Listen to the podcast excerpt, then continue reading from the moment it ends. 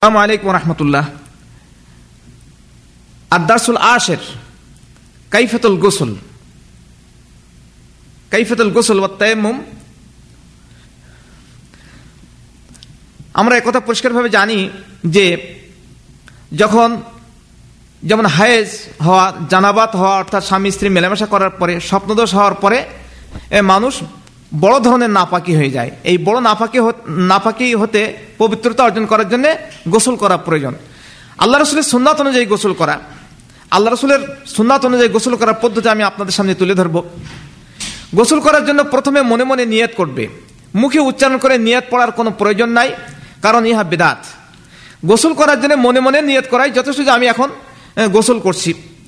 হ্যাঁ হয়তো আমার উজু নষ্ট হয়ে গেছে, উজু নষ্ট হয়ে গেছে, পানি পাওয়া যাচ্ছে না। এই জন্যে আপনার উজুর পরিবর্তে গোসল করছে, উজুর পরিবর্তে আমি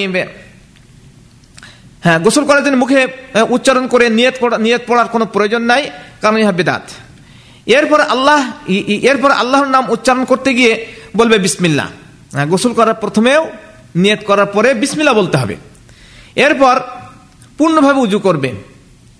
তবে দুই পা সর্বশেষে অর্থাৎ গোসলের কাজ সমাধা করার পরে ধৌত করবে। এরপর এরপর মাথার উপর পানি ঢালবে, অথবা পুরো মাথা যখন পানিতে ভিজে যাবে তখন মাথার উপর কমপক্ষে আরও তিনবার পানি ঢালবে। এরপর সমস্ত শরীর ভালো করে ধৌত করবে। এখানে লক্ষণীয় বিষয় এই, যদি কোনো ব্যক্তি আল্লাহ রসুল আল্লাহ রসুলের সুন্নাত অনুযায়ী আপনার গোসল করার প্রথমে প্রথমে মনে মনে সংকল্প করবে, এরপর বিসমিল্লা বলে এরপর বিসমিল্লা বলে আপনার উজু করবে।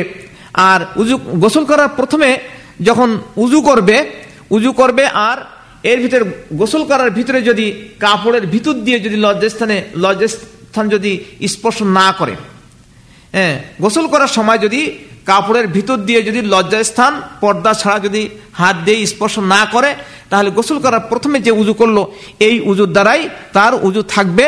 গোসল করার পরে, গোসল করার শেষে সে দুই পা ধৌত করবে, তার গোসল পূর্ণাঙ্গ হয়ে গেল। এরপরে যে গোসল করার পরে যে দোয়া আছে, সেই দোয়া পড়বে। তাহলে গোসল করার প্রথমে যে উজু করেছিল, এই উজুর মাধ্যমে সে পরবর্তীতে নামাজ পড়তে পারবে। তাতে কোনো অসুবিধা নাই। এখন কথা হলো এই যে ছোট ছোট ছোট ছোট নাপাকি।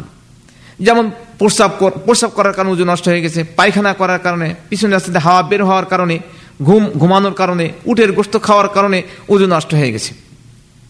অথবা স্বপ্নদোষ হয়েছে স্বপ্নদোষ হয়েছে, স্বামী স্ত্রীর সাথে মেলামেশা করেছে, অথবা মেয়ে ছেলেদের হায়েজ হয়েছে, এই সমস্ত কারণে আপনার গোসল ফরজ হয়ে গেছে।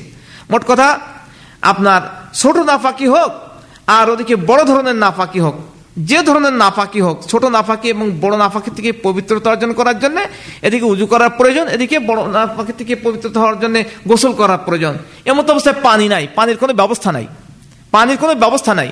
অথবা পানি আছে, কিন্তু পানি ব্যবহার করা মানে যে ব্যক্তি মানে গোসল করবেন বা উজু করবেন সেই ব্যক্তি যদি রুগী হয়, অসুস্থ ব্যক্তি হয়, সে যদি জোরে জ্বরে আক্রান্ত হয়, তাহলে সেই ব্যক্তির পক্ষে আপনার গোসল করা সম্ভব নয় এবং পানি দিয়ে উজু করাও সম্ভব নয়। এমতো অবস্থায় তায়ামুম করতে হবে।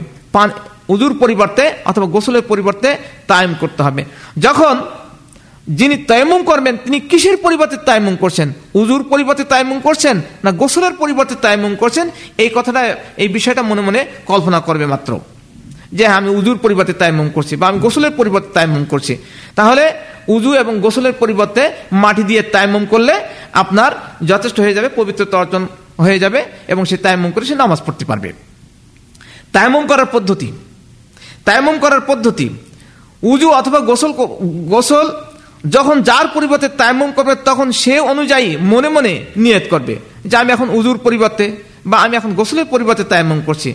অর্থাৎ তায়ামুম যদি উজুর পরিবর্তে হয়, তাহলে প্রথমে তার নিয়ত নিয়ত করবে। আর যদি গোসলের পরিবর্তে হয় তাহলে প্রথমে তার সেভাবে নিয়াত করবে। আর তায়ামুম করার নিয়ম হলো এই যে, দুই হাত দিয়ে কোনো মাটির ঢেলা আপনার মাসা করবে, অথবা পবিত্র জমিনে পবিত্র মাটির উপরে দুই হাত বিসমিল্লা বলে মারবে। হ্যাঁ দুই হাত বিসমিল্লা বলে মাটির উপরে মেরে, এরপর দুই হাতে হ্যাঁ দুই হাতে একটু ঝাড়া দিয়ে দুই হাতে ফু দেবে। ফু দিয়ে এরপরে আপনার বাম হাত দিয়ে ডান হাতের কবজি পর্যন্ত মাসা করবে এবং ডান হাত দিয়ে বাম হাতের কবজি পর্যন্ত প্রথম বাম হাত দিয়ে ডান হাতের কবজি পর্যন্ত মাসা করবে, এরপর ডান হাত দিয়ে বাম হাতের কবজি মাসা করবে, এরপর দুই হাতের তালু দিয়ে আপনার মুখমণ্ডল মাসা করবে, এরপরে আপনার বাম হাত দিয়ে বাম হাত দিয়ে ডান হাতের কোনো পর্যন্ত মাসা করবে এবং ডান হাত দিয়ে বাম হাতের কোনো পর্যন্ত কোনো থেকে নিয়ে মাসা করলে বাস হয়ে গেল, তার তাইমম হয়ে গেল। এরপর নামাজ ভঙ্গকারী নামাজ ভঙ্গকারী যে সমস্ত বিষয়গুলো বিশেষ করে নামাজের ভিতরে বেশ কতগুলো কাজ আছে, যে সমস্ত কার্যক্রমগুলো অপছন্দনীয়, যে যে সমস্ত কাজকামগুলো, ঘৃণিত যে সমস্ত কাজকামগুলো করা মোটেই ঠিক নয়। তার মধ্যে আমি ধারাবাহিকভাবে বর্ণনা করছি। নামাজে মাথা এবং চক্ষুকে এদিক ওদিক ফেরানো নিষেধ। যেমন